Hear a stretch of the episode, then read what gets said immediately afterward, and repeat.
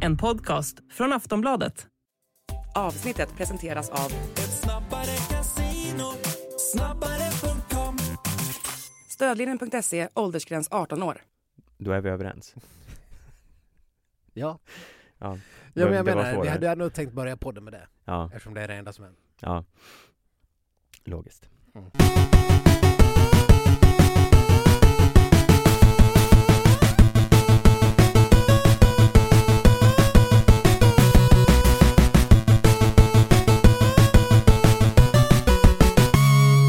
Ja, men hallå där ute i stugorna skidsnackslovers! Välkomna till ännu ett nytt eh, färskt rykande avsnitt av succépodden Skidsnack med mig Stenqvist och med dig Sköld. Sköld. Hur står det till? Eh, jo men bra. Jag höll på att dö tidigare idag. Oj då, Men eh, utöver det bra. Eh, dö är väl kanske i. Jag, du berättade aldrig det här innan utan du sparar den här lilla nuggeten till eh, poddinspelningen. ja, Klassiskt eh, poddinspelnings... det är så man gör va? Ja, proffs. Ja. Proffs. Eh, nej men så fall. Jag eh, höll på att halka och slå ihjäl mig. Ja. Eh, dock skedde inte det här utomhus. Du vet att jag har ju överlevt en, eh, ett revbensbrott den här eh, vintern. Ja, Det har vi ju pratat om i den här podden. just det. Och då skämdes jag. Eh, nu har jag glömt bort det redan. Men du har uppenbarligen överlevt. Jag har överlevt och nu, nu känner jag kan, för alla oroliga lyssnare där ute så eh, jag har inga bestående men och eh, det är läkt sedan många veckor tillbaks. Mm. Eh, härligt att höra. Tack. Och eh, jag tror inte jag kommer få något bestående men av det här, men jag gjorde ett riktigt sånt här bananskals eh, eh, och var nära på att landa på rygg, men jag lyckades hålla balansen. Det här skedde dock inne på 7-Eleven. Men vadå, du har inte ens ramlat? Nej, Så, så när du höll på att dö så var det att du höll på att halka? ja. Nästan halkade? Jag inser nu att det här inte var världens bästa historia, så eh, Du vet i, i tidningsvärlden, Stefan, så Mm. har vi ju en, eh, ett begrepp för det här. eh, alltså, Det kallas en icke-nyhet. ja, Det är när det alltså inte har hänt någonting. Mm. Eh, Allt är som vanligt helt enkelt. Så nu, det, nu glömmer vi det här och går vidare. Har du krockat med någon SL-buss på sistone? men jag vill så? bara ändå veta här, alltså det var ändå på något vis lite traumatiskt. Var det folk som kollade på det och liksom kolla, tänkte att där höll han på? Kassörskan gav mig en menande blick efteråt och eh, Men eh, var, det, var det en öm blick eller var det en blick som att vilket jävla klantarsle? ja, det var omtanke skulle jag vilja säga. Ja, okej. Mm. Kunde ha slutat riktigt illa det här. Men alltså jag, om jag hade kollat på det, hade ju kollat på det som att du, vilken jävla idiot. Mm. Men det säger väl kanske mer om din personlighet än om något annat. Ja. Mm. Ja, jo förmodligen. Mm. Så är det väl. Det var ju fint att det var en kassör, men hon, hon jobbar också i någon serviceyrke. Ja. Det betyder inte att man måste vara service-minded Nej. Nej. eller vänlig. Nej. Det är ett plus, det är Ja, men eh, okej, men det gick bra. Du kunde sen uträtta dina, dina köp, eh, inköpsbehov och allt vad det var. Det kunde jag göra. Ja, Det fanns pengar på kontot också. härligt. Mm. Ja, alltså jag hörde någon sa att eh, igår skulle vara, igår, vad säger jag nu, den 15, måndagen Mm. den här veckan skulle vara årets fattigaste dag. Att det skulle vara årets deppigaste dag. Depp, är, deppigast. För jag Mm. kunde inte fatta hur det skulle vara årets fattigaste dag, för att jag menar rimligtvis borde väl liksom när ni lyssnar på det här, alltså fredag borde ju vara årets fattigaste dag, eller typ söndagen borde vara årets fattigaste dag. Vadå, borde inte den En- 24 vara årets fattigaste ja, men dag? är inte det, eller vänta, Det är blir väl det? långt kvar till dess. Ja, det är långt Vi kvar. har mycket fattig tid kvar. Ja men okej, jag tänker, det kanske jämnas ut av alla de här som får eh, alla som får barnbidrag den 20 och kan, vissa får ju pensionen den 24. Det är inte, om man ser på någon så här samhällssnitt så borde det kanske vara eh, den 19 eller någonting. sånt. Nej, jag, jag vet inte riktigt. Det här var en, eh, en, ingen rolig diskussion. Nej, inte alls. Nej. Eh, Men, eh, men deppigaste, okej. Ja, Mm. visst. Jag vet inte riktigt varför det var så, men nu har vi, vi har tagit oss förbi det och nu är vi glada och lyckliga. Ja, Eller hur? Eller hur står det till förresten? eh, ja, ja, ja, ja, ja, allt är bra. Mm. Jag väntar på att få hämta den här bilen då. Ja. Den är på verkstaden fortfarande. Mm. Det sätter ju, jag, jag hade ju sett fram emot att kunna kanske ta mig ut och åka lite skidor i helgen. Ehm, Men det förutsätter nästan bil. Jag, jag, det finns, jag bor ju i Nackareservatets närhet men det är bara liksom eh, då ska man ha riktigt dåliga skidor om man ska vilja ge sig ut där bland eh, människor och hundar och annat vilt Mm.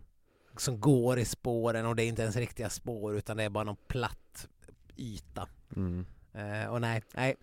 Eh, Jag så- var här och häpna ute och åkte skidor för ett tag sedan Är det sant? Ja, det här var i och för sig redan innan förra podden så jag vet inte riktigt hur det inte kom upp Men, Årsdebut alltså? Ja Det Men- blev inte en jättelång etapp för det här skedde, eh, jag, hade, jag var under lite tidspress, jag, jag skulle ju till veterinären som jag berättade om i förra podden. Så jag hann bara åka sex kilometer Hur gick det förresten med katten? eh, jo, Lever men, hon? Jo, hon lever och det eh, verkar eh, frid och fröjd Så eh, slutet gott, allting gott tänkte Ja, jag säga, men det var väl lite fel uttryckt Vi behövde inte kalla in dränkan helt enkelt. Nej Men eh, jag har åkt skidor Ja. och det var eh, underbart Jag har glömt bort att det är hur kul det är att åka skidor Ja, men visst är det härligt? Ja eh, Så jag, jag hoppas också att jag ska lyckas åka mer än 6 kilometer den här vintern Men man vet ju aldrig, jag vågar inte lova något Nej, osvuret är bäst. Jag åkte och köpte lite nya skidkläder här för någon dag sedan för att peppa Wow. mig själv men det, är, det är ett jättebra trick, så gör man ju när man liksom... eh, Det är en bra tips för alla som vill så här, komma igång med löpning eller någonting.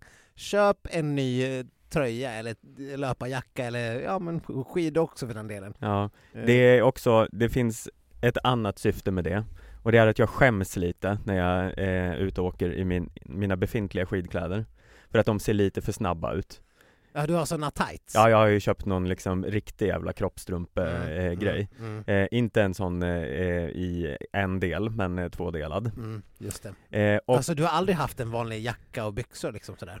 eh, nej Nej. Jag eh, har ju liksom gått lite för mycket all in och det känns som jag kan inte leva upp till det här För jag vågar ju liksom knappt åka i en nedförsbacke Nej, folk måste ju undra vad det är för dåre i tights som är ute och, liksom, och vinglar här. Ja, så nu har jag köpt lite kläder som passar lite mer för eh, min nivå Ja, din kompetens helt Ja.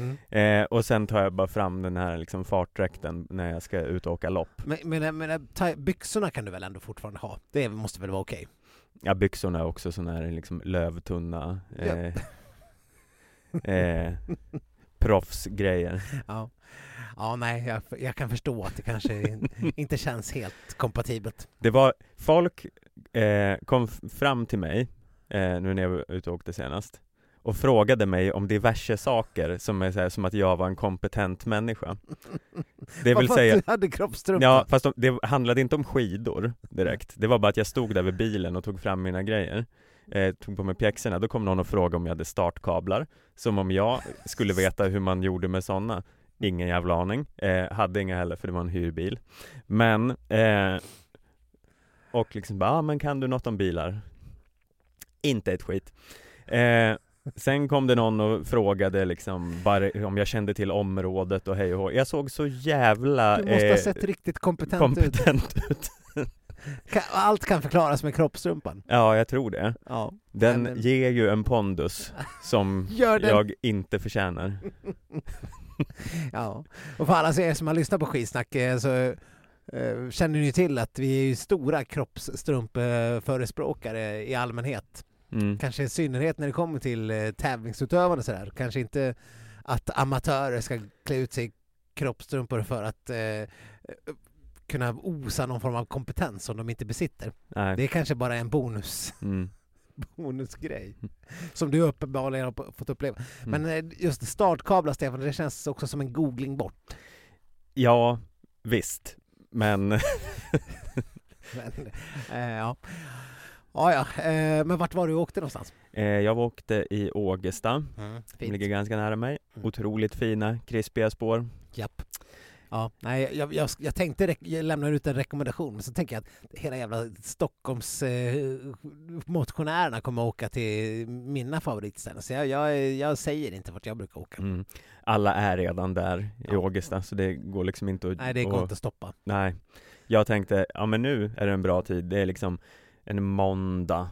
Eh, alla jobbar. Har, alla har kommit tillbaka efter så här 13 helgen och Mm, sånt där mm. som eh, har varit. Men eh, det var ju lik förbannat hur mycket folk som helst. Det var en som åkte i jeans, det tyckte jag var Det- imponerande. Det. Det var ju motsatsen till eh, min kroppstrumpa. Ja, det var ytterligheterna var i Årsta, men ni kanske hade ungefär samma stil ändå? Ja, eh, jag skulle säga, ja, nej. Det? Ja, Jag, jag kanske eh, hade en något högre nivå än jeans, eh, Ja. eh, jeansåkare, men det är får vi- marginellt. Det får väl ändå hoppas. Ja. När vi ändå är inne på det här motionsåkning, jag, jag, jag har googlat väldigt mycket skateskidor. Inte bara googlat utan även så här inne på Blocket och, och Tradera, och, eller eh, vad heter det, Marketplace. Mm. Jag är väldigt sugen på att köpa skateutrustning. Ja. ja, jag gjorde ju det för något år sedan eh, och eh, nu under den där premiären så plockade jag inte fram skateskidorna men Nej. det ska jag nog göra nästa gång. Jag kanske helt enkelt bara ska låna dina grejer. Ja, Testa lite, se om det är för mig. mm. Eh, du är så välkommen Tack. så. Jag eh, kommer hem till dig och testar din skidskyttebana så får du Ja. låna mina skateskidor. Ja, och apropå skidskytte. Ja, en Eh, sån övergång. Ja, så har vi lite current events att prata om. Vi kan väl börja med att reda upp en sak som vi glömde i förra veckans podd när vi pratade lite grann om Stina Nilssons chanser att få eh, ta sig in i VM-truppen.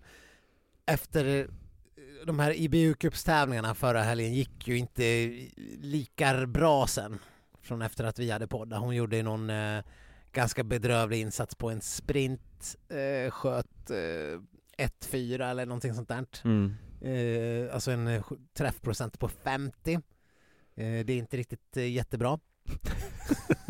Ja, 50 är väl, Man vill helst ligga det lite det är en högre. siffra man inte hör så ofta. Nej, man vill ligga lite högre än så. Ja. kan man väl slå fast. Eh, och sen gjorde de väl en halv okej insats i en stafett sådär. Men mm, efter de här två pallplatserna så hade man ju ändå kanske hoppats på lite Ja men det vi, vi har ju pratat om den här lägsta nivån som måste eh, höjas Mm. helt enkelt.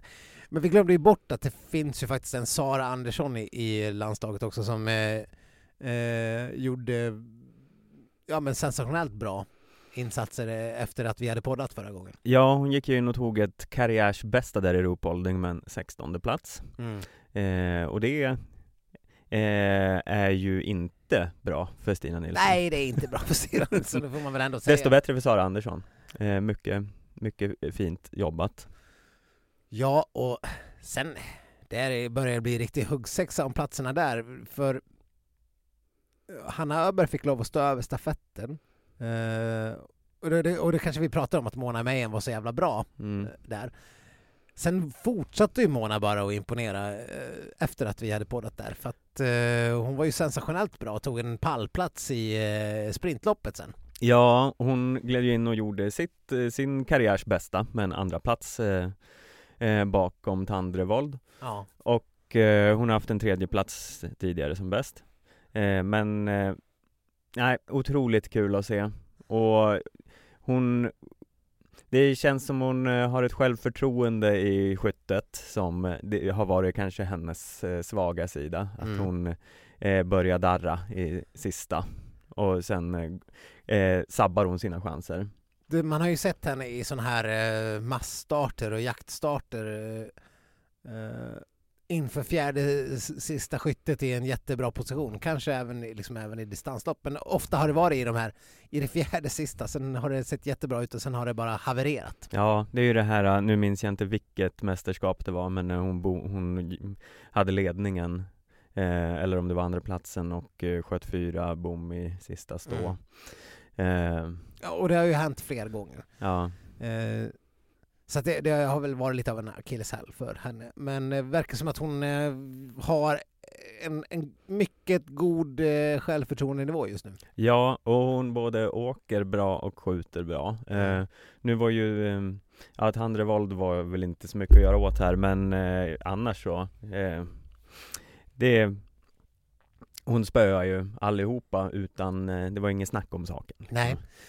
Eh, och sen, sen, är det väl så här, Hanna Öberg och Elvira Öberg kommer väl vara såklart självskrivna i alla lopp någonstans. Eh, bara för att eh, det är dem.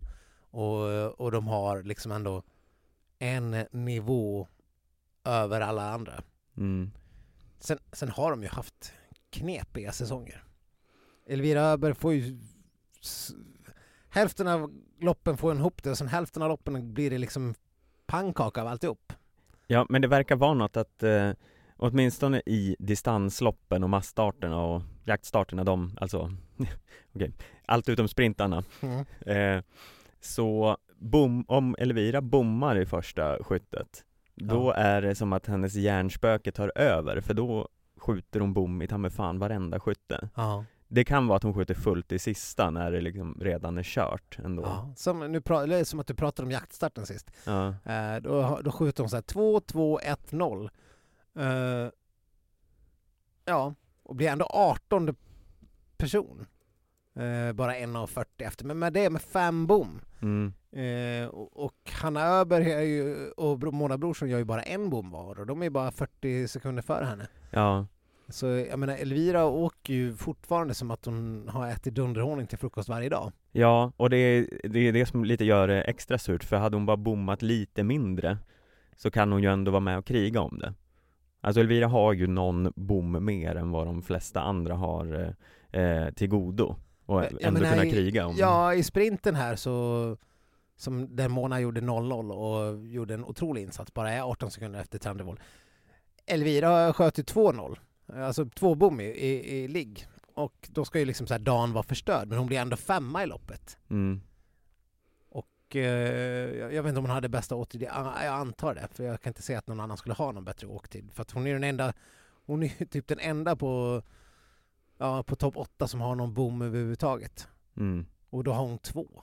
Ja, Så att, eh, det säger ju någonting om hur pass hög nivå hon har på själva åkningen. Men svårt... Eh, ja, det är ju det som gör att hon är så jävla bra med i världscupen trots, eh, trots så många bom. Det är för att hon åker så in i helvete bra. Men tänk om hon kunde bara skjuta lite, lite bättre. Då hade hon ju vunnit varenda lopp. ja, och tyvärr är det ju så att det är ju många andra som är jämna också, för nu har hon ju tappat sin eh, eh, pallplats här, för nu har ju Vitozzi gått upp förbi där och Tandrevold och Brisas Boucher är fortfarande eh, där uppe. Eh, jag vet inte exakt hur långt efter hon är på rak arm men hon, nu måste hon ju börja dra in någon vinst lite här och där för att det, det Ja. ska kunna gå vägen det här. Ja, så är det ju.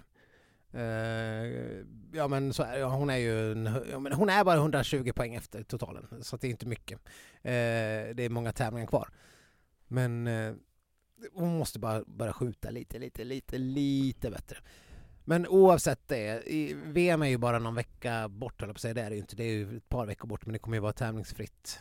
Eh, det är ju den här, den här helgen som kommer eh, nu i eh, Antolts Ja, är ju sista tävlingarna innan VM.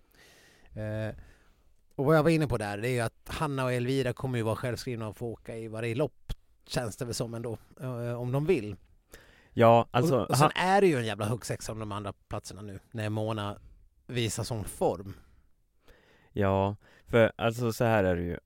Om man hade tittat på resultat så skulle man ju nästan kunna peta Hanna Öberg i det här läget. Ja, Men eh, Hanna Öberg är ju Hanna Öberg, hon är ju den mest självskrivna av alla när det kommer till mästerskap. Ja Det går ju är, såklart inte att peta henne. Nej, hon är opetbar. Ja, eftersom hon kan ju mycket väl glida in och bara ta två guld här. Det är ju, Ja, Eh. det, det är ju nästan förvånande om hon inte tar åtminstone ett guld. ja För eh, det, hon är ju en sån mästerskapsåkare som eh, Ja, det finns ju inga gränser riktigt Nej.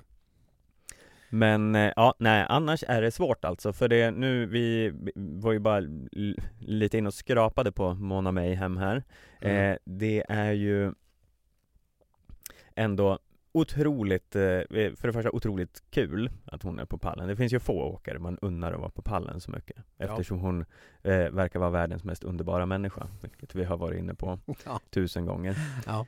eh, Det är som att varenda gång hon glider in i mixzone efteråt så får man höra ett sommarprat Ja. Eh, hon drar igång och berättar liksom eh, om sina livsöden och eh, eh, ja det, det är bara, och det verkar ju vara så att alla åkare älskar henne också. Eh, Alla är överlyckliga när det går bra för henne, till och med Norge. Till och med Tandrevold. Ja.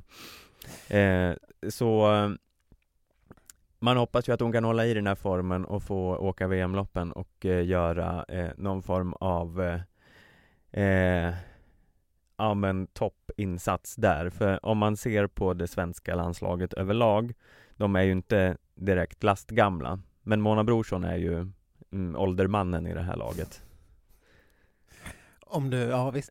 Mm. Ja, ja men det, så är det ju. Så om man vill att någon ska hinna lyckas eh, snart så är det ju hon.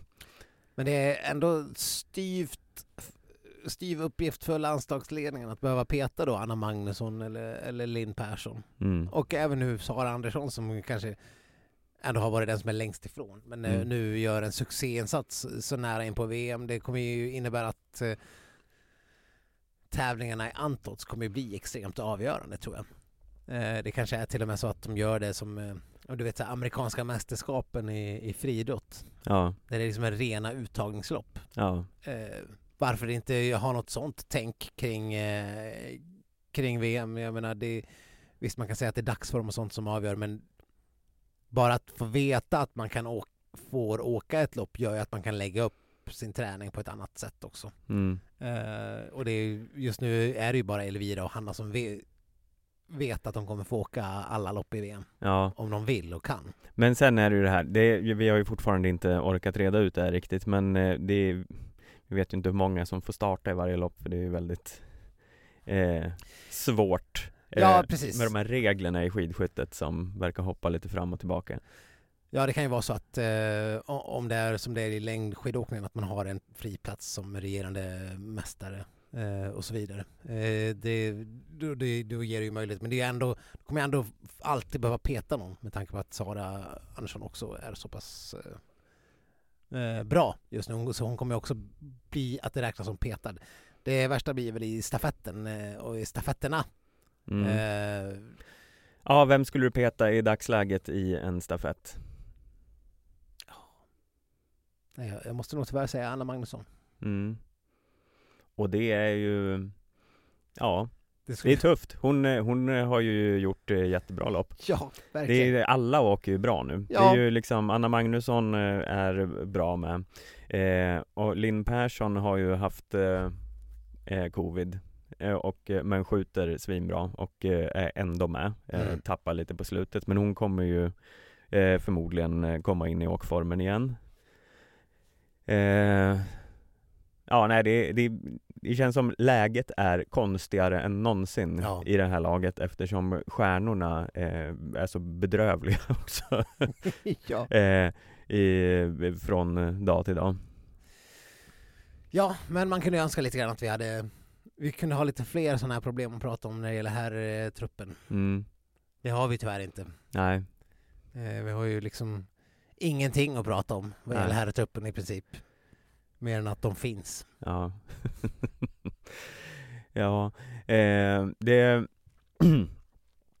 eh, Ja, jag vet inte ens om vi vi behöver vidröra dem den här veckan. Vi Nej. kan, vi kan spara det till Ja, en jag, annan. jag, jag, vill, jag vill bara lite kort kolla igenom här sprintloppet som vi hade i, i, i förra helgen, det är 10 km sprint. Där har vi liksom ingen svensk förrän på 25 plats och då är det Martin Ponsiluoma som har 74 bom i ligg. Mm.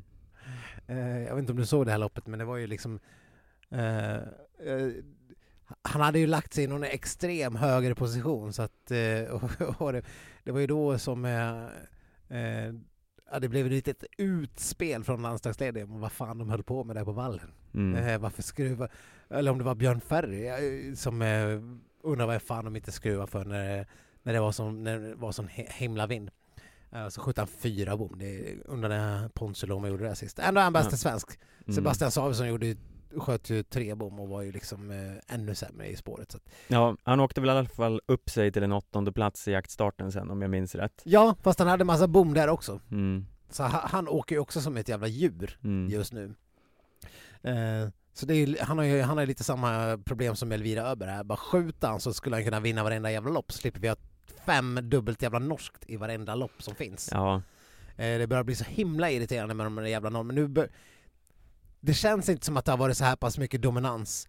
Eh, självklart har det inte det eftersom det, det var en, en Fourcade till exempel som var dominant förut. Eh, rent historiskt. mm. Men som det är just nu på här sidan med alla dessa jävla normer känns det inte som att det har varit eh, Nej, det, vi har ju alltid haft någon eh, som har sprängt sig in. Vi har haft lite tyskar och eh, eh, filet mignon och sådana där som eh, Ja. eh, ändå lättar upp resultatlistan. Men nu är det ju nu är det lite trist.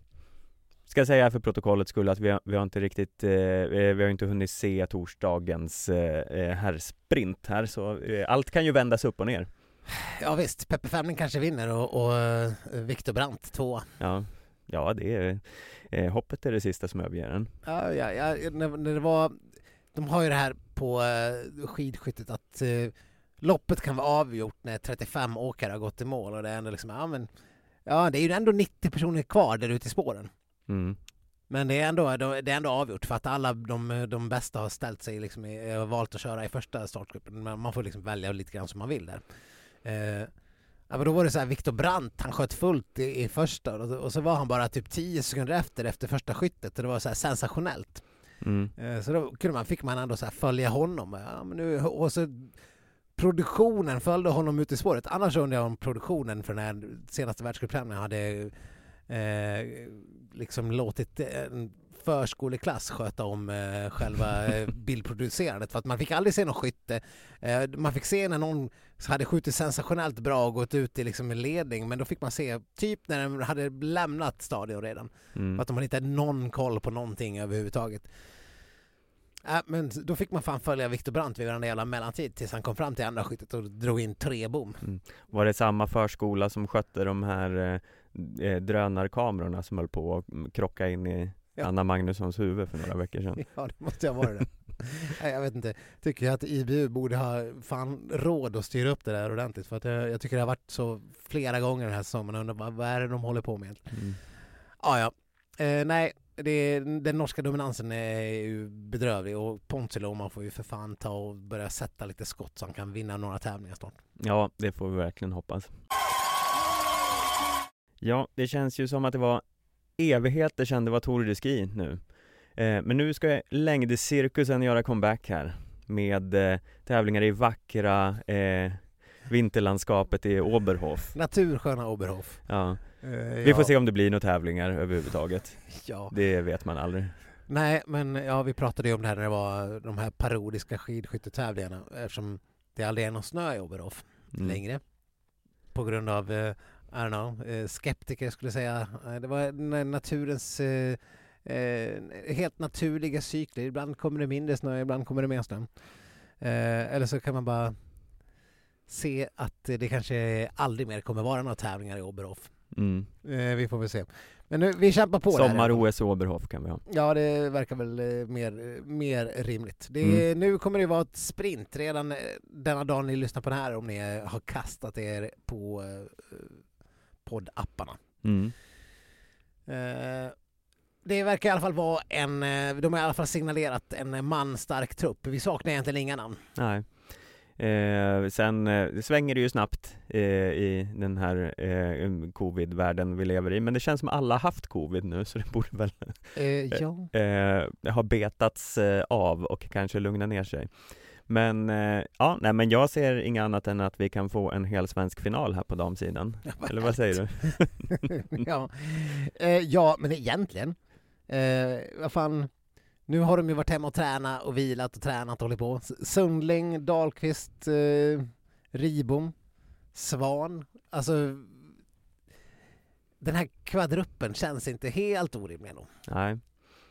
Ehm, nej, vad fan. Dahlqvist har ju visat lite eh, gryende form, börjar komma tillbaka mer i alla fall. Eh, Frida Karlsson har gjort det bra i sina sprintar ofta. Eh, Moa Lundgren eh, var ju eh, kanon innan hon fick covid. Och Ribom Sundling Svan vet vi vad de kan. Vi kan väl, eh, vi kan väl eh, lägga märke till att eh, Ebba Andersson fortfarande inte är uttagen i sprintlaget. Vilket jag numera helt står bakom. ja, nej, Ja. men det, det svänger snabbt. I'm Victor Stekvist and I support this message från Ja. den svenska landslagstruppen. Eh, också att man har smugit in i det här pressmeddelandet man skrev när man skickade ut truppen. Eh, att man samlas i världseliten i tyska Oberhof för att göra upp om viktiga världscuppoäng. Mm. Ja, för alla som aspirerar på att vinna totala världscupen eh, kan man väl se det som att alla världscuppoäng är viktiga världscuppoäng. Mm. Eh, aspirerar man inte på att vinna totala världscupen då kan man ju skita i att tävla istället Ja. och bara vara hemma och träna, som vissa gör. Mm. Eh, ja, det om det. det om det.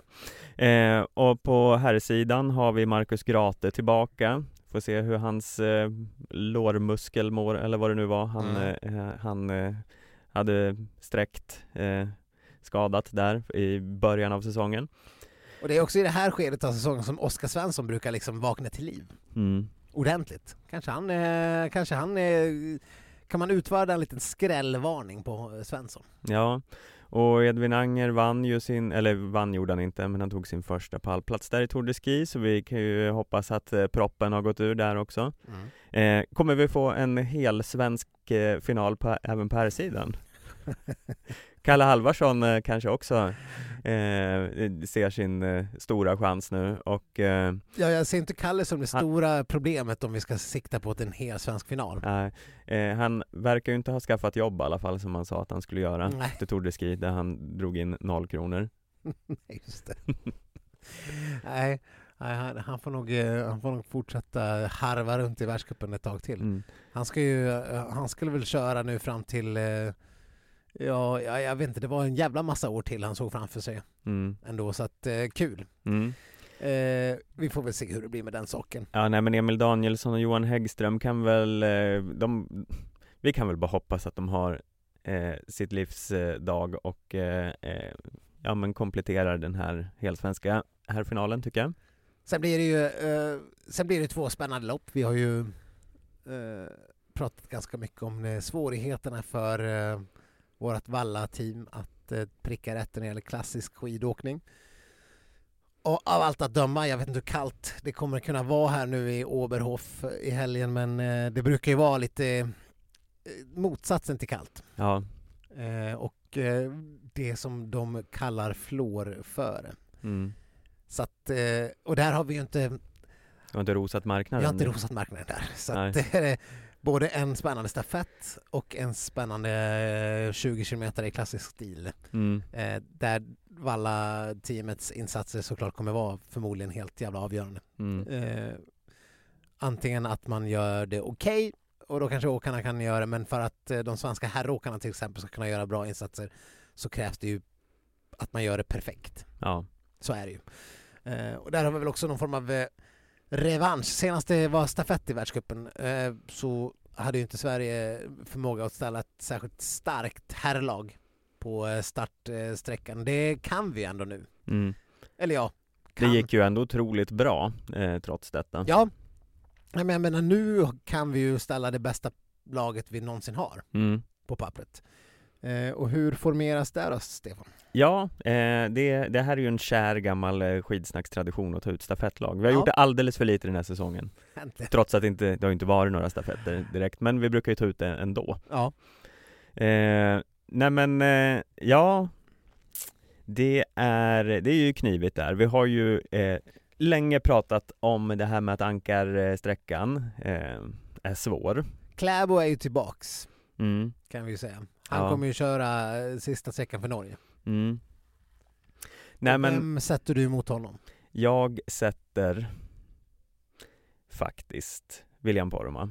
Mm. Inte Anger. Nej, det är, det är hårt mellan de två. Men jag tycker att vi måste testa oss fram lite här. Mm. Eh, och eh, det, nej men det vore intressant att se eh, Poromaa på en sista sträcka. Men för att han ska ha en chans att slå Kläbo, om, Mm. om, om det är det enda vi pratar om, eller Mm. tänker på, att eh, vi har inga ambitioner att komma på en hedervärd tredje plats. Nej, Eh, och komma tvåa bakom Norge eh, är ju bra, men det är ju inte det man vill. nej, Utan man vill slå Norge för att eventuellt kunna vinna istället. Och det, jag menar, det, vi, vi har inte de kraven att vi ska göra det, men det är ju ändå det vi vill göra. mm, Någonstans, för att det ska vara kul. mm, Då måste vi se till att William får någon form av förutsättning att slå Kläbo. mm, Det kommer han inte göra om de går ut samtidigt. nej, Eller? Skulle han liksom... Skulle han eh, sätta upp ett sånt maxtempo från start att han tröttar ut Kläbo på 7,5 kilometers åkning? Det ser man inte riktigt va? eh, nej, eh, men du får ju också sätta det här kontra, eh, kan Anger göra det? Ja, men Anger kanske kan rygga och kanske ha en större chans att slå honom i en spurt. Mm. Ja, nej men det, det är ju inte helt givet det här. Jag egentligen, jag känner ju att det, det logiska eh, valet är ju att sätta Anger på sista. Men jag, Men då har vi då att vi måste se till att eh, Ville gå ut med eh, 30-40 sekunders ledning mm, åtminstone om han ska kunna ha någon sportslig chans. mm, Det måste vara riktigt jävla tungt för Kläbo att gå ikapp ja, och inte få hinna vila så mycket. mm. Hur ser vi till det då? Ja, Vem startar du med? jag eh, startar med Kalle Halvarsson. Ja. Varför inte spara Kalle till den här klassiskt eh, utmanande andra sträckan? Där eh, Norge kommer ha sitt starkaste klassiska kort till exempel. Ja. Vem, nu det är för dagen vet jag inte riktigt men Ja, nej men jag tänker att eh, av vad vi har sett den senaste tiden så är ju Burman ett starkare kort än Kalle Halvarsson. mm. Så jag tänker att vi har honom på andra sträckan. Mm. Eh, Så vi börjar med Kalle och Burman. mm, Det är, det är kittlande startnamn ändå. mm. Eh, ja, det är inte riktigt så här vi brukar formera oss, men jag tänker att vi måste testa vägar framåt. Och då gissar jag att du placerar ut ändå Edvin Anger på tredje, eller är det Johan Häggström? Eh, nej, det är Edvin Anger på tredje. Och det är ju inte kanske riktigt vart man vill ha honom, men jag, det är bara, det är bara råka... det fanns inget kvar. Nej men Häggström har ju ändå varit en av stabi- alltså en stabil stafettåkare under ganska många år. Mm, Nu petar du honom. ja. Eh, nej, Tror du men... inte han blir lite ledsen i ögat där? Eh, Vad säger du kvällen innan när du berättar för honom att eh, tyvärr Johan, du får stå över? För att... ja, men det är väl helt enkelt för att eh, resultatmässigt så eh, har de andra eh, gjort mer än vad du har. Mm. Mm. Ja, det är svårt att argumentera mot det. Ja, men hur skulle du formera det här laget? Nej, men jag tycker det låter ganska spännande, men jag, men jag tror jag, jag tror fan jag tänker annorlunda ändå. Eh, jag, jag, jag kör Burman eh, in i första. Hans uppgift är att försöka ryck, gå ut och rycka loss direkt. Hoppas att norrmännen har en dålig dag. Mm. Eh, och han har ju varit eh, den här säsongen en av våra liksom mest stabila åkare sista, jag menar, sista månaden i alla fall. Eh, verkar ha en riktigt jävla god form eh, och han har ju hög kapacitet. Jag tror att bara att alla startar på noll tror jag gynnar honom. Att, att han får gå, bara gå upp och dundra på direkt. Sen växlar han över till Kalle som får fortsätta med, på inslagen väg. Båda ska bara försöka rycka, rycka, rycka, dra, dra, dra och hoppas att eh, som sagt norrmännen har en dålig dag. Mm. Eh, sen kan man väl se, det kommer ju vara en Niskanen eh, förmodligen på Finlands andra sträcka. Han kanske kommer, han, det kanske är mycket som talar för att Finland kommer växla i ledning efter två sträckor. Mm. Eh, hur det än går. Om, om Niskanen är liksom lite grann tillbaks på den, eh, den gamla goda Niskanen-nivån. Eh, men sen tror jag att, eh, nej men jag kör nog ut William som tre, på tredje sträckan. Mm. Han har också visat osedvanligt bra form. Och han känns som att visst, både Burman och eh, Halvarsson kan ju vara lite så materialkänsliga åkare. Mm. Men William känns som att han är lite mer materialkänslig åkare. han, kan vara, han kan fan grina lite mer. Ja, Och kanske gnälla lite mer och kanske eh, att hans psyke har svårare för att jag tror att Burman skulle kunna borra på mer med dåliga skidor än vad William gör. mm. På något vis. Jag vet inte vad det beror på. Det är kanske en ålderssak. Eh, men eh, i fristil har han lite lättare att kunna... Ja, det, är inte li, det är inte lika eh, svårt helt enkelt. Det brukar vara jämnare mellan lagen. ja. William har ju nära till känslorna också så han har ju lite svårt att Ja. eh, dölja vad han eh, eh, känner. Ja. Så det är ju inte säkert att han har eh, det svårare än de andra, det är bara att han uttrycker det väldigt tydligt. Sen vet inte jag om Anger har någon chans mot Kläbo eller någon annan i någon spurt heller. Men och jag, jag vet inte heller om han om det, man ska tro att han ska ha en chans även om man går ut med 30 sekunder ledning. Men eh, det känns ändå som att han har eh, ganska tydligt de just starkaste eh, spurtkapaciteterna i det här landslaget så det vore konstigt att ha någon annan på sista sträckan, Mm. tycker jag ändå. För att han ska kunna också hålla i 7,5 kilometer. Så det måste vara så vi formerar laget. Sätta folk där de kan utnyttja sina bästa styrkor på bästa sätt. Mm. Ja, vi har ju samma åkare men eh, olika sträckor. Mm. Skulle säga att min är det mer, det mer vågade valet. Ditt är eh, det är säkra, eh, trygga, Visst. folkhemsvalet. Ja, ja, fast jag, jag laborerade ju fritt där ändå. Mm. Mm. Ja, ja. Ja, eh, men då ska vi se, du får börja här med damerna då. Åh helvete. Mm. Eh, Au, alltså... Vi lär väl ändå göra så att eh, med tanke på hur det har sett ut nu sista tiden att Linn Svan får ta sista säcken. mm, Eh, just med samma anledning som jag gav eh, Anger sista säcken. Sundling har ju varit ganska duktig på att vara våran ankarkvinna under ett tag men hon har ju under mästerskapen och sådär inte fått de här bästa förutsättningarna för att eh, leda oss till seger eftersom vi har varit kassa innan dess. mm, Eh, och jag är ganska övertygad om att hon eh, förmodligen hade slagit eh, nio av tio andra kvinnor hon möter ute på en sista sträcka om hon får rätta förutsättningarna. Men nu har ju Linn Svan visat att hon är fan i mig eh, sylvass. ja. Nej men jag är enig där. Jag laborerade lite mellan Sundling och Svan men jag har också Svan på sista och jag har satt Sundling på första istället. Ja, det, det kanske är så. Men kanske är det så att man ska sätta Ebba och Frida på första och andra sträckan också. Och Sundling på tredje. Jaså, jaså, det är så. Mm. Mm, Det, är- det är nog så jag gör. Jag skulle, vilja, jag skulle vilja se det mm, i alla fall. För att återigen, det är på första och andra sträckan det verkligen kan handla grejer om materialet är lite åt det ena och andra hållet och där kanske man vill ha sina absoluta kapacitetsåkare, tänker jag lite grann. Ja, jo det är ju Det är ju smart på så sätt Ebba kan ju gneta igenom med dåliga skidor och göra det hyfsat bra Ja. eh, Såklart Frida också, men jag sätter ju Ebba som eh, troligast att hålla ihop det Mm. Ja men precis, och, och Frida har varit lite så här halvosäker i stafettsammanhang. Hon har inte, hon har inte, hon har inte varit Ja, visst, hon, när hon slog igenom där under sitt första VM då gjorde hon väl en superinsats på stafetten. Jag minns inte vilken sträcka hon åker då nu på rak arm. Men det känns som att hon har haft lite tufft Ja, eh, därefter. Och jag tror att eh, sätta henne på en av de här första andra sträckorna bara för att liksom försöka skapa så mycket tid som möjligt om vi har en bra dag, om vi har bra grejer. Det, det känns som att liksom så här, fan vi skulle kunna verkligen avgöra stafetten på någon, alltså alla Norge. Liksom, Ja. avgöra på få- två första sträckorna så blir resten en formalitet. Och Sundling är ju också, eh, har ju också visat många gånger, även den här säsongen, att hon, har, hon är duktig på distans. mm, Eh, och eh, jag, jag ser inga faror med att ha henne på en tredje sträcka, vare sig att hon skulle tappa eller att hon skulle inte orka, utan det, det, liksom, det känns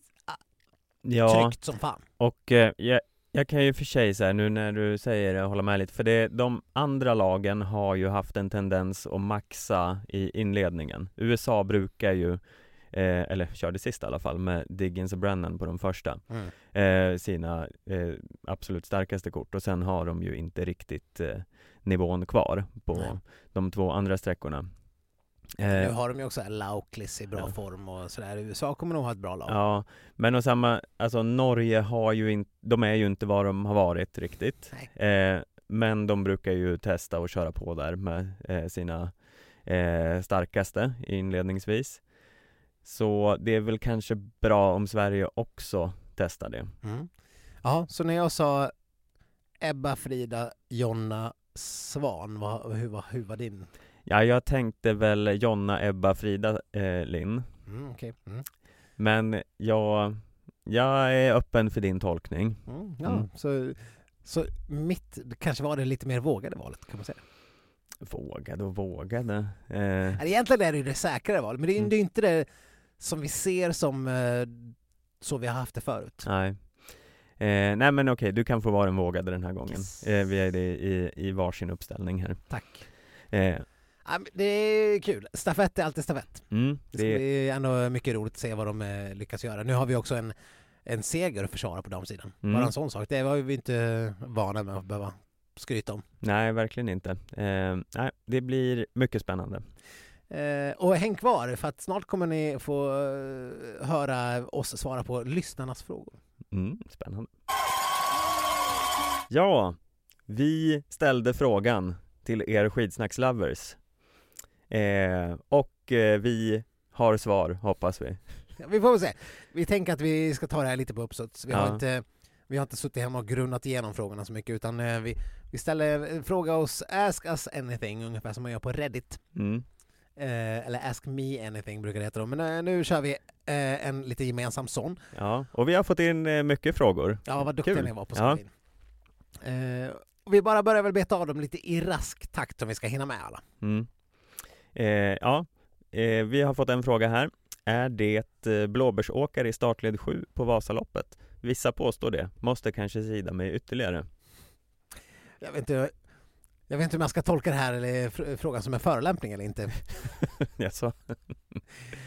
Eh, startled 7, det känns väl som att eh, det är väl det, är så högt som jag någonsin har kommit i Vasalopps eh, startledssammanhang. Ja, eh, jag har nog inte tagit mig högre än nio tror jag. Nej, Eh, jag, hela min Vasaloppskarriär är ju en enda liksom Kalle Halvarssonsk härva. eh, men ja. och jag då, vet, ska, då ska man bedöma om man är en blåbärsåkare eller inte och det är, visst, det kanske man är. ja, Men blåbär, på vilket sätt? Eh, ja, det beror, ja, det är ju väldigt svårt att definiera blåbär. Det finns ju värre blåbär. man är ju ingen elitmotionär, så om du ser dig själv som en, någon form av elitmotionär, ja, då är startled 7 ett blåbärsled. Mm, Då ska du upp till typ 3, mm, 2. Eh, eller ja, elitmotionärer kanske till och med är i ett, jag, jag vet inte exakt, men eh, där Sverige eliten i princip är. Eh, men ja, och sen har du ju något sånt här veteranledet som är typ 4-5. Ja, så att eh, sju är väl kanske inte jättebra, men eh, det som är drygt är att du måste ju hålla på ut och harva och åka massa sån här sidningslopp och skit. ja. Och det gäller att ha lite flyt. Eh, Minns du hur arg jag var i det här Orsa Ski Marathon? Ja, Eh, när, det, när mina stått- skidor frös, jag, jag hade inget, eh, det, det bara, jag, det högg hela tiden. Fast vi hade stått och vallat hela kvällen. Ja, eh, aldrig mer valla själv, eh, Ja, känner jag. mina skidor Jag litar ut. inte på valla-teamet. Nej, nej. Eh, nej fy fan vad arg jag var. Jag eh, gick in i det där duschrummet och eh, eh, kom ut och var eh, Charlotte Kalla svart i ögonen och vi satt oss i en bil och åkte därifrån. Ja, du bara såhär väck, väck till alla journalister som stod där Ja. ja, Ja, nej men sen, sen tycker jag det är ganska kul med de här sidningsloppen för att det är ungefär den mesta träningen man får inför ett Vasalopp. Ja. När man ska ut på en sån här skimaraton. Det är ändå så här 4,2 mil i benen. Det är bra. ja, mm, Eh, det behöver man och, och sen brukar det, så är det ofta så här ganska mycket folk och det är typ två, tre spår så det är ganska grisiga spår och det blir uppåkt och det blir liksom man får använda mycket överkropp och mycket ben. Du kan inte Mm. bara stå och staka utan att få liksom kliva på. mm, Så det blir en jävla helkroppsträning och eh, bra genomköra inför Vasaloppet som ju inte oftast är den här dansen på rosor där du tror att du ska kunna bara stå finstaka dig de, eh, på fyra timmar som de gör på TV. För när du börjar hamna i bakled, startled 7 så har du helt plötsligt 10 000 löpare framför dig. Så de här eh, rälsarna som du ser på TV-bilderna, de är inte riktigt där. nej, Eh, utan utan det, är, det är uppåkt och det är fan bullar och blåbärssoppa överallt och dåliga skidor och allt fryser igen och du hatar dig själv och du ska aldrig mer göra det här någonsin i ditt liv. Men ha så kul där från startled 7. Eh, vi önskar dig all lycka. Verkligen. Mm. Eh, Ja. vi kan gå vidare. Vad tyckte ni om elden i sprinten i Davos? Supertöntigt eller jättecoolt? ja, Stefan, vad tycker du? Jättecoolt. Jättecoolt. Ja. Visst. Mm. Ska man, ha- ska man ha en åsikt om det här?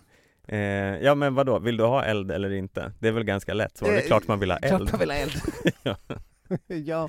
Mer eld. Ja, ja. Ska var- man ha lopp på kvällen så måste man ju utnyttja det. Då eh, jävlar kan man väl ha eld och akrobater och allt möjligt. Lejon som vrålar ja. eh, i, i små inhägnader däremellan. Funkar det på en Iron Maiden-konsert, varför skulle det inte funka på en sprint i Davos? Ja, nej men precis. Så super för. Ja, ja. Ja, men då kanske man skulle ha liksom, eh, du skulle vilja ha någon form av eh, Lemmy stå och dra ett riff när de presenterar åkarna också. Ja. Mm. Jag tror Lemmy är död tyvärr. Aha. Inte helt säker, Nej. men jag, jag har för mig att han är död. Ja, ja. Eh, Vad heter han som brukar ha en sån där eh, hatt på sig? slash. Slash! Mm, han lever. Han lever, han kan Ja. väl dra ett riff? Ja, absolut. Eh, och sen tror, sprutar det jag tror inte Fiss har de här pengarna, men... Eh, Slashpengar. ja. eh, Han känns inte så himla aktuell. Ja men vad fan, Guns N' Roses åker runt på sina liksom eh, eh, för eh, eh, långa turnéer och drar in sina pengar. Jag tror de eh, kostar jävligt mycket. Ja, nej, men om de om vi, om vi får, kan, kan kasta ut det här till eh, det ska ju vara någon form av skidskyttetävlingar på stadion här om eh, några veckor. Mm. Eh, jag kollade faktiskt, eh, det var ju svindyrt också. Ja, Så att gå med en familj med så två vuxna och två barn, det skulle ju kosta för mycket. mm. Jag undrar om det är för att de har investerat de här slashpengarna. ja. Därför är det så jävla Ja. dyrt. men eh, åk dit, det kommer, fin- det kommer vara eld en masse där, Ja. får vi anta. Ja, vi, får an, vi kan inte utlova det. Nej. Varken slash eller eld. Nej. Men med tanke på vilka priser de tar så allt annat än slash och eld. Mm. Eh, fan en besvikelse. Mm. Nästa fråga. Det kommer vara så här Mikael Wiehe och Tomtebloss. Ja. det låter också ganska härligt. Ja, faktiskt Ja. lite mys. Ja. Ja, visst. Nästa fråga. Ja. Kommer Peppe rädda herrstafettlaget i VM? ja, kul fråga ändå. Ehm, Nej, jag, jag tror inte Peppe kommer åka här stafetten i VM. Tror du inte? Nej. Nej.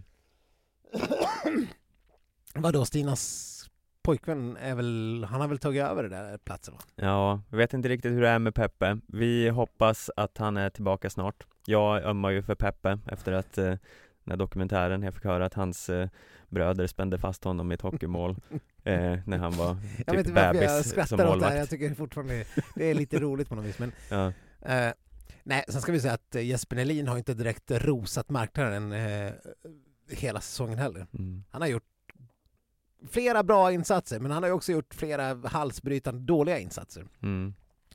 Vilket alla i det här landslaget har gjort. Mm.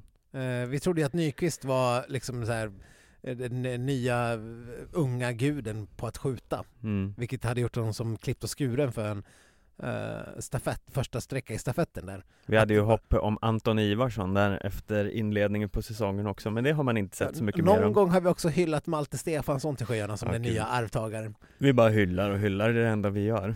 Ja, Men så här, kan du bara skjuta max ett extra skott och inte tappa mer än en eh, 50 sekunder så känns det ju som att du är en given eh, man i vårt eh, stafettlag. Mm. Och det trodde vi att Nyqvist var och nu, nu vet jag inte längre. Nej.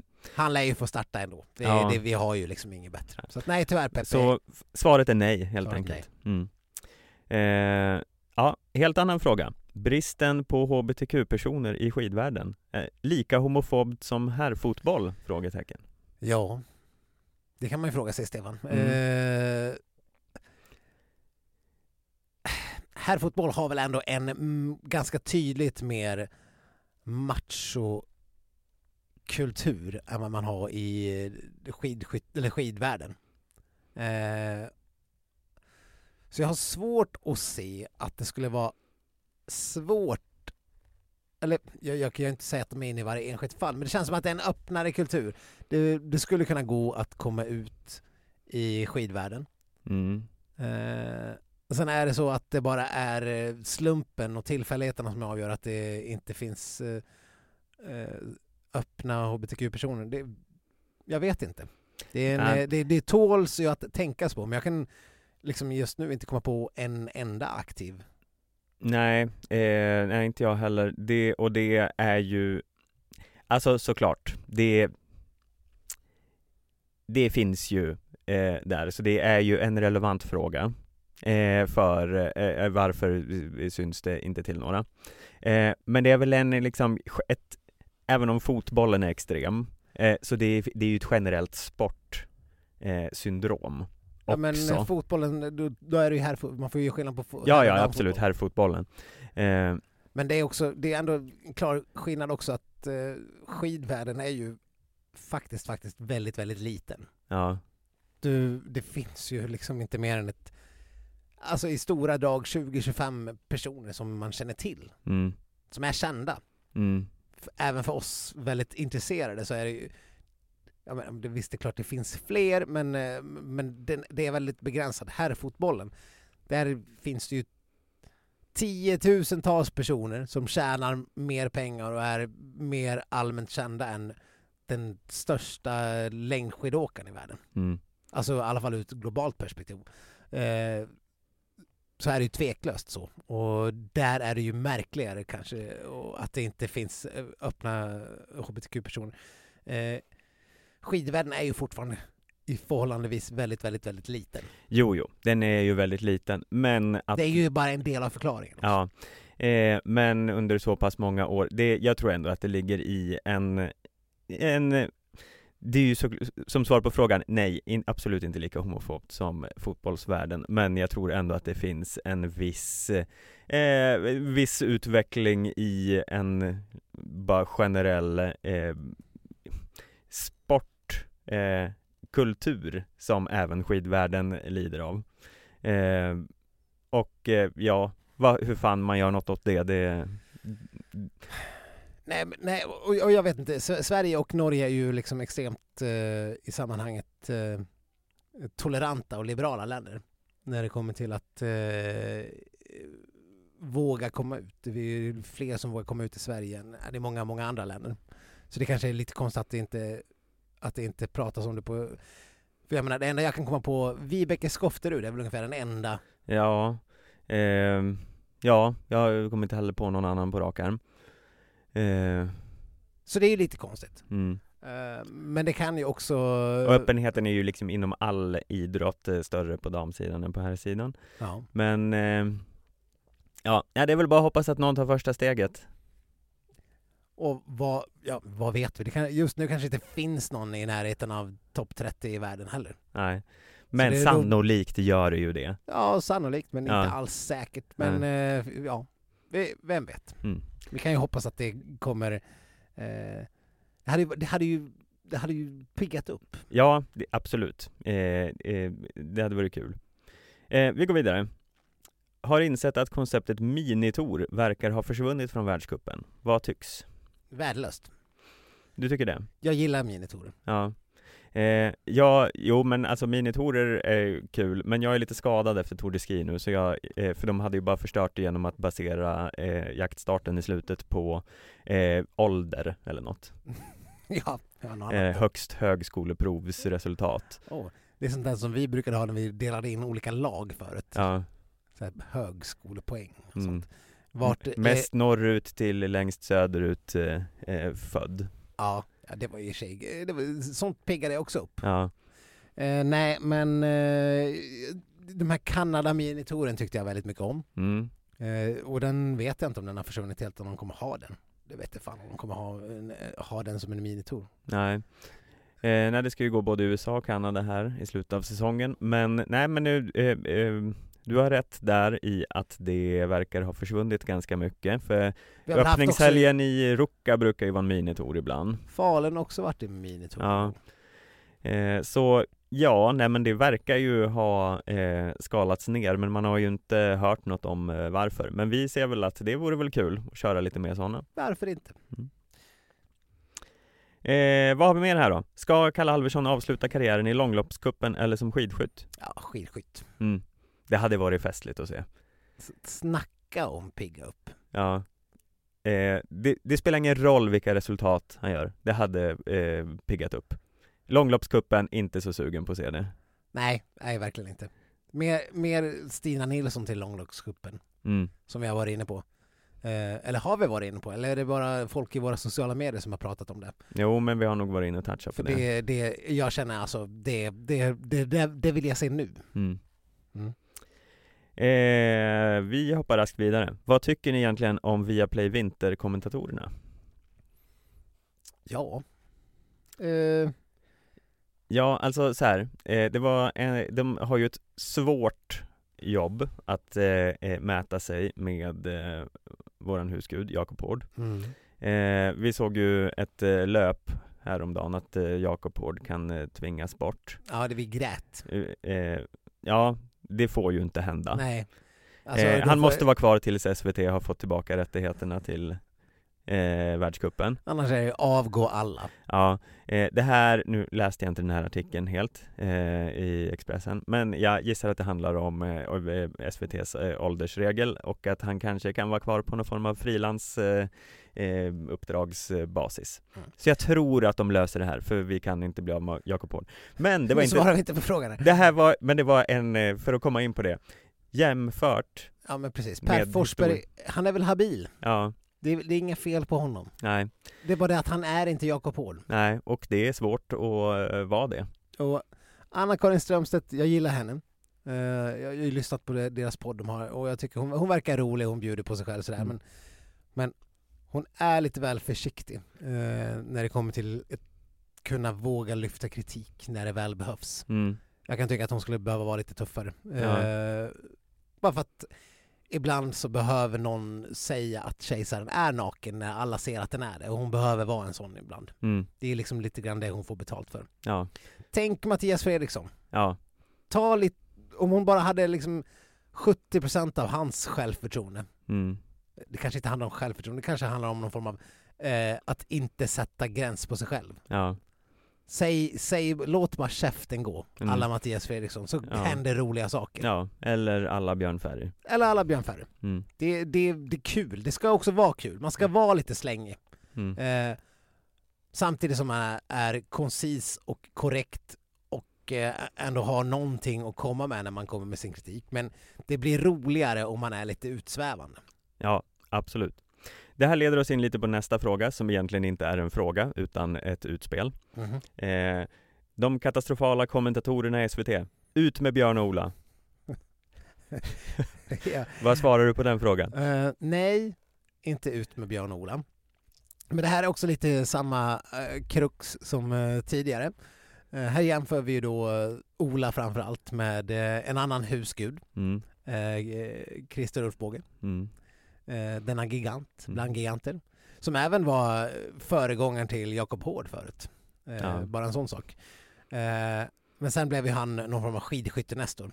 Och sen hade han ju, för er ungdomar så fanns det då som sagt en, en gammal kommentator som hette Christer Ulfbåge och han hade en ständig sidekick som hette Kalle Grenemark. Eh, stav till stav. Eh, inte riktigt vad, det, vad, vad vi hade hoppats på Mm. andra klassiska eh, utmyntade Grenemarks eh, uttryck. Och jag vet inte, jag, jag tycker att jag kan, jag kan störa mig lite grann på Björn och Olas eh, eh, deras eh, re, repertoar. Ja, Och det har vi varit inne på förut. Eh, det blir, ibland blir det lite för skämtsamt. mm. Eh, då vill man bara ha in en, en magister Ulf Båge som eh, är lite mer ja, deras pappaskämtsnivå eh, nivå borde mm. eh, kanske Har du sett eh, Skalas. filmen Interstellar, Stefan? eh, Jag har ju faktiskt inte sett hela. Du är också helt sjuk i huvudet. Fy fan att jag gör en podd med dig. Ja, nej, men Ah. I alla fall. Där har de robotar som heter TARS och eh, de, de, de kallas olika saker. Det, är något, det ser ut som någon metall... eh, metall eh, som en stor eh, gravsten i metall. mm. Ungefär så är roboten. Och någon heter TARS och någon heter Case och de heter lite olika. Det är olika förkortningar. Och då frågar Matthew McConaughey vid något tillfälle så här, TARS, what your humor setting? Eh, och då säger TARS, eh, it's 90%. Uh, take it down to 75. Eh, Mm. Då sätter han in hans humor i, eh, setting. Mm. Eh, om vi säger att Olas humorsetting är på 90%, Mm. eller Ola och Björns. Mm.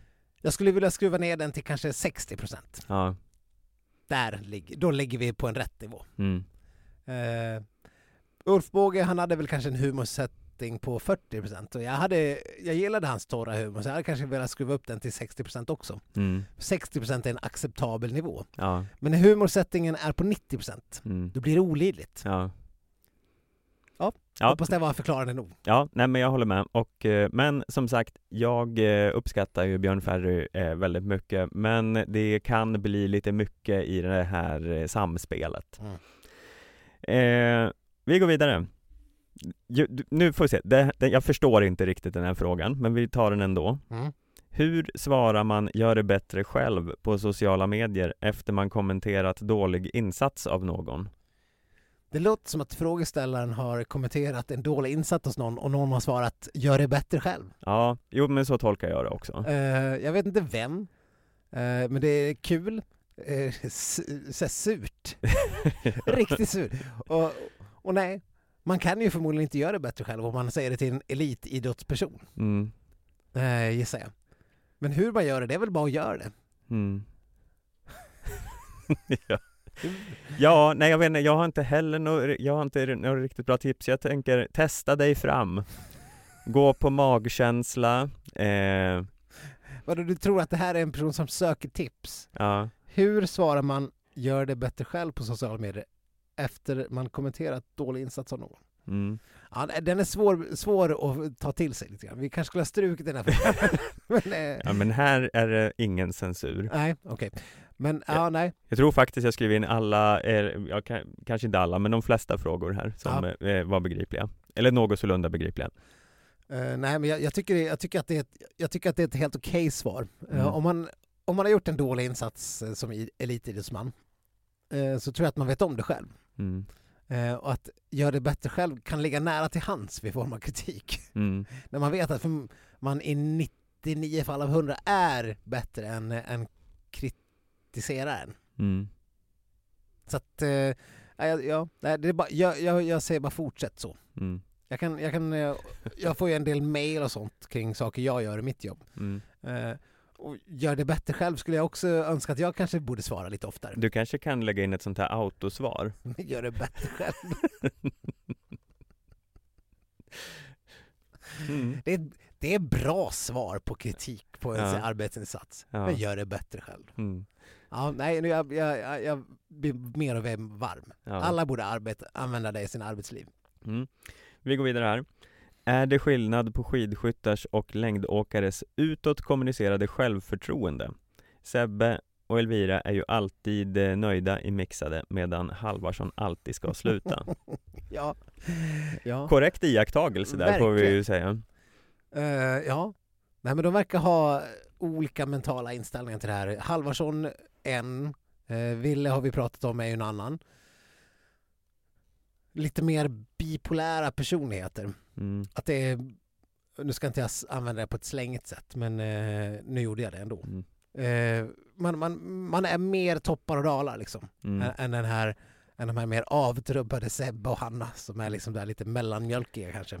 Ja, När vi, när vi kanske hade velat haft så här, ja det var katastrof och eh, jag är sämst, eh, jag, jag, jag slutar nu. Det, det hade varit uppiggande om Sebbe hade sagt det någon gång. mm. Jag kanske ska söka jobb på eh, liksom eh, Stora Enso istället liksom. Mm. Nej men jag tror också att eftersom skidskytte har en, ett sånt psykologiskt moment så tror jag också att de blir lite mer drillade i eh, idrottspsykologi Ja. och är lite mer, ska vara programmerade att vara eh, liksom Robotar. robotar. Eh, Och det är eh, därför det är så himla roligt att se Kalle i skidskyttemiljön. Alltså vilken, vilken jävla, ja vilken jävla cirkus det hade varit. mm. eh, Kalle och Ville och eh, Moa Lundgren och vilka kan vi mer slänga in? Ja, jo, de, de, Linn Svan Ja. hade varit uppfriskande. Alltså det, det är ju mycket, de är ju mycket mer galna i skidskyttarna, eller skid, skidåkarna. Mm. Det är ju helt uppenbart. Uh, Ville lär ju inte testa på skidskytte någon gång i alla fall. det, det, kan, det har han ju ganska tydligt vid det här laget. Att han, hans inställning till det där, Ja. vad, vad var det han sa? Bash. Ja.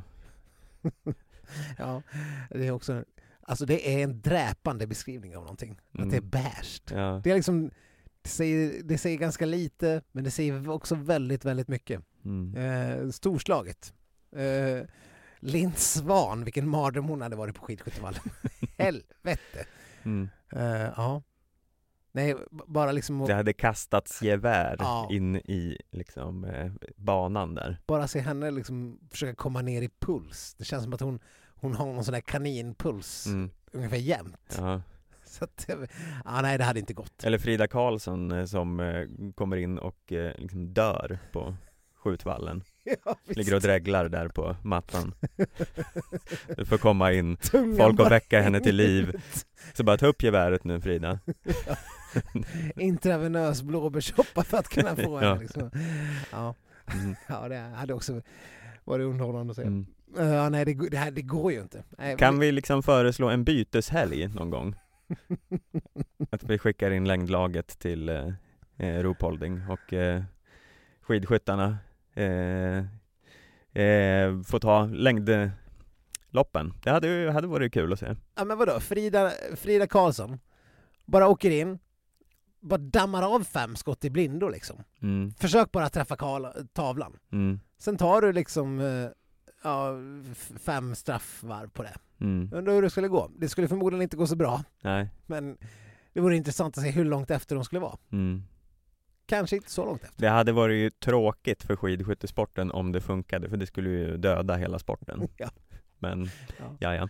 Längre straffrum. ja. Ja, ja. Eh, vi går vidare. Det är väl i och för sig ganska bevisat att det inte funkar så Mm. för de flesta. Ja, det får man väl ändå Ja. eh, anta. Mm. Eh, var kommer underbara Mona Brorssons smeknamn ifrån? Mona Mayhem? Bra fråga. Mm. Det här var väl i, i tiderna av skidsnacks begynnelse Mm. som vi, vi lanserade en del sådana här, framförallt på skidskyttarna var det väl? Ja, det här är ju så länge sedan.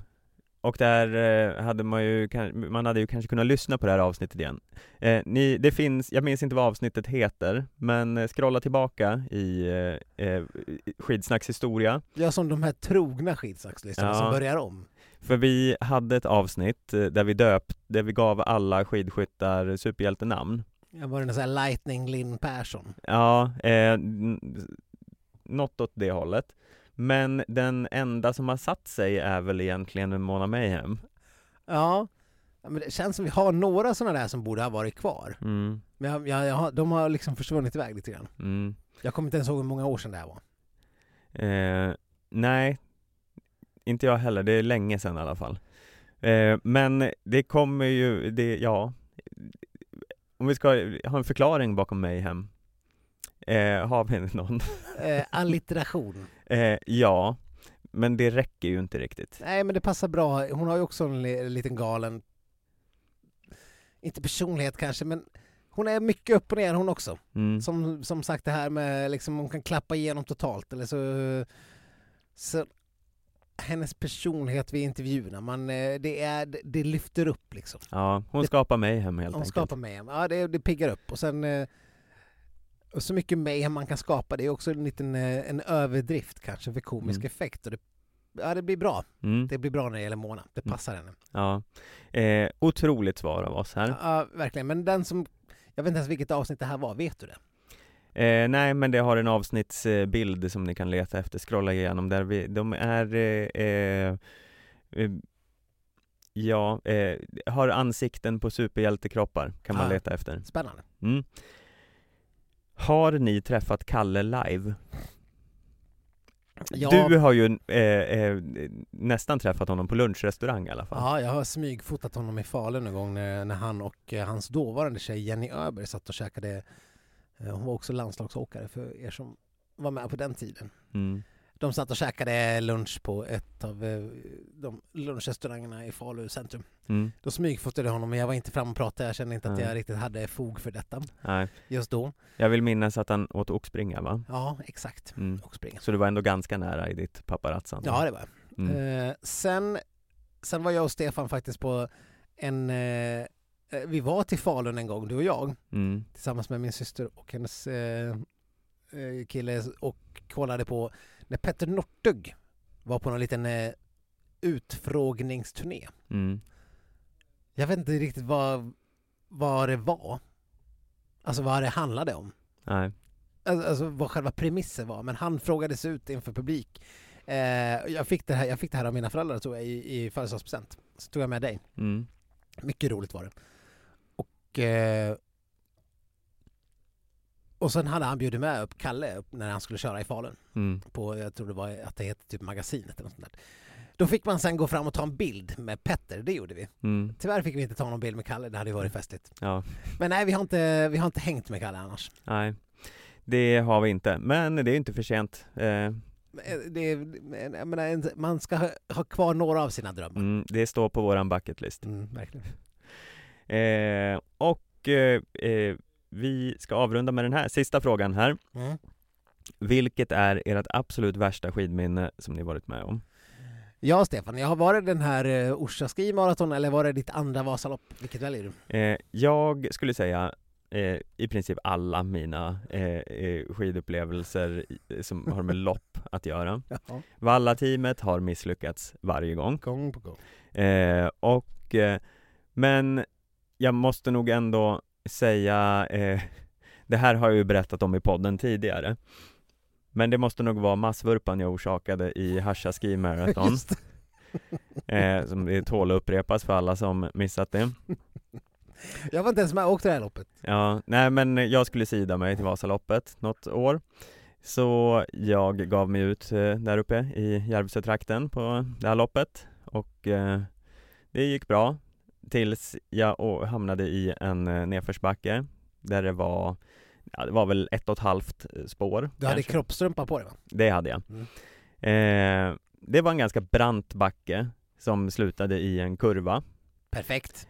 Det är ju min absolut eh, eh, sämsta grej inom skidåkning. Kurvtagning. Kurvtagning i nedförsbacke, det Mm. är eh, inte min starka sida. Jag skulle tro att det är ganska många som har det som sin sämsta grej. Ja, och här fanns det ju dessutom inget liksom Det gick ju inte att gå ut vid sidan av spåret för Nej. det var smalt och Mm. helvete Men jag försökte väl ta den här kurvan, gick inte, så jag ramlade, la mig platt, jo det var två spår, jag låg liksom mellan liksom och över båda spår eh, Sen kommer då liksom det här är som om ni har sett Blues Brothers, så är det som scenen när alla polisbilarna flyger eh, på den här motorvägen. Det är bara liksom är, det kommer åkare på åkare som bara kör in i mig eller försöker väja och bara ramlar och flyger och bildar en stor jävla hög Jaha. här i botten på den här backen.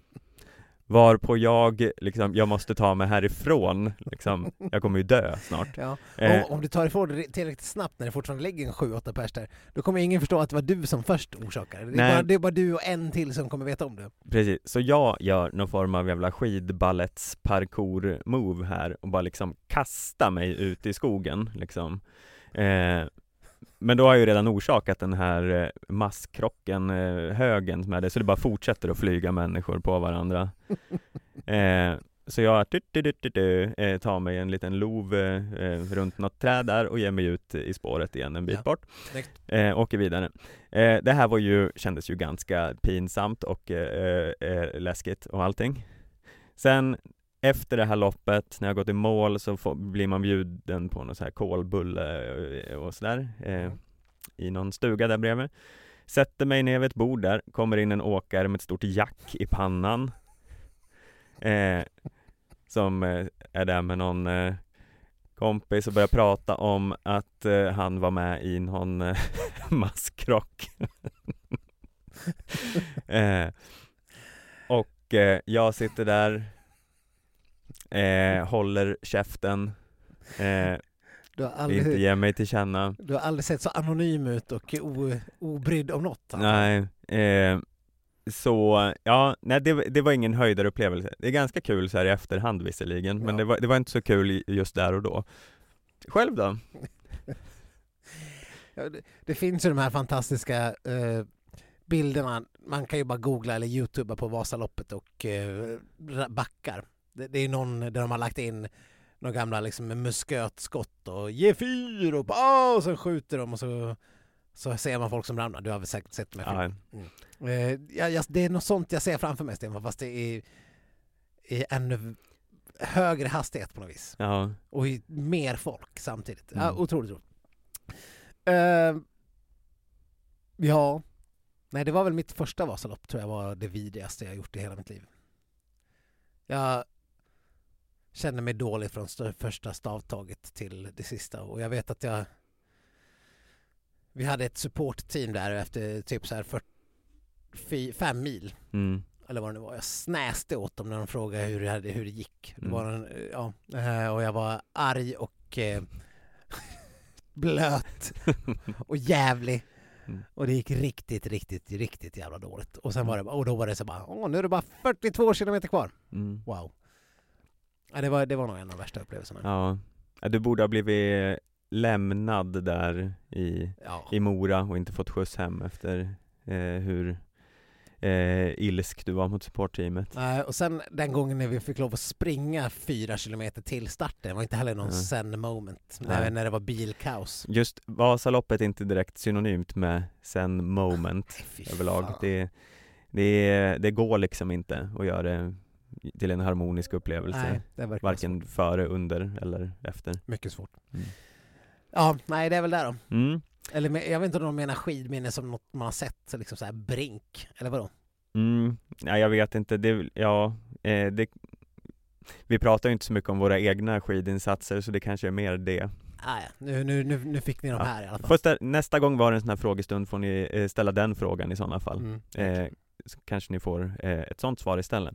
Men det här var kul. Vi gör det säkert igen någon gång. Eh, men eh, så länge får vi väl packa ihop säcken för idag. Verkligen, nu blev det långrandigt här. Ja, men ni får gärna kontakta oss på skidsnack.aftonbladet.se eller på Instagram eller Facebook eh, med tips eller eh, kommentarer så hörs vi väl igen nästa vecka. Det gör vi. Tack så mycket för idag. Hej då! Hej då!